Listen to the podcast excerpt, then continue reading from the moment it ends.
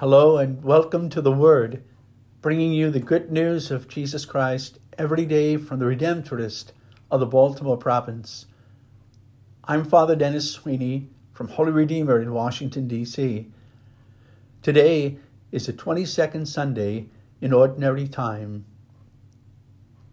Let us listen now to the Word of God. A reading from the book of Deuteronomy. Moses said to the people, Now, Israel, hear the statutes and decrees which I am teaching you to observe, that you may live, and may enter in and take possession of the land which the Lord, the God of your fathers, is giving you. In your observance of the commandments of the Lord your God, which I enjoin upon you, you shall not add to what I command you, nor subtract from it Observe them carefully, for thus will you give evidence of your wisdom and intelligence to the nations, who will hear of all these statutes and say, This great nation is truly a wise and intelligent people. For what great nation is there that has gods so close to it as the Lord, our God, is to us whenever we call upon him? Or what great nation has statutes and decrees that are as just as this whole law which I am setting before you today? The Word of the Lord.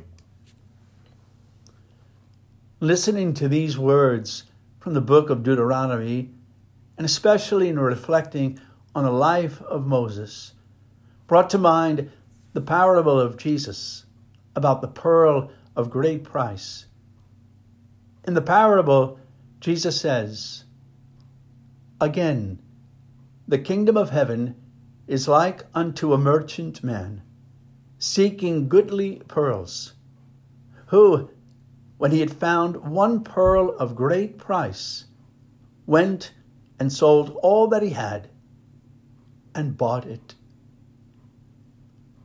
Brothers and sisters, we all love to come upon a sure thing in a world where we often meet with disappointments. How wonderful to come upon a sure thing. It is like a friend you can always rely upon. And if you ask that friend to do you a favor, you can be sure your friend will come through. Your friend is a sure thing. Or someone you know recommends a great vacation spot for your family and you know that they have never given you bad advice. And the vacation turns out to be perfect, just as they said it would be. After all, it was a sure thing. In our reading from the book of Deuteronomy, we see, starting from the book of Exodus, how Moses had surrendered his life, his heart, and his soul on a sure thing. And that sure thing was the one true God.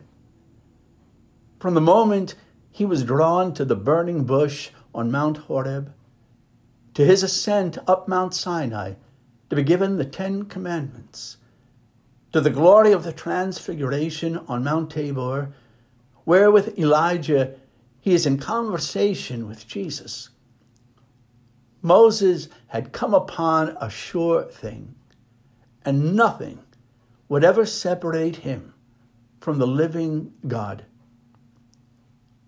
Here now in the book of Deuteronomy, Moses is telling the people to fix their hearts, their minds, and their souls on a sure thing. He tells them that if they only stop and reflect on all God has already done for them and all that God will continue to do for them. They will see, as Moses sees, that giving themselves completely to God is a sure thing for true peace and happiness in the life they are now living and in the promise of life everlasting. Brothers and sisters, Moses also speaks to you and to me today. he tells us to look to God as also being the sure thing in our lives. Moses would tell us the road is not always easy, with its many trials and temptations, but to never doubt on the sure thing of God's love and faithfulness. In a world that often throws all sorts of sure things our way, and where so many of them bring us to dead ends, let us stake our claim on Jesus, our sure thing, and commit our lives to staying with Him on our journey home to the kingdom of God. May it be so. May God bless you this Sabbath day.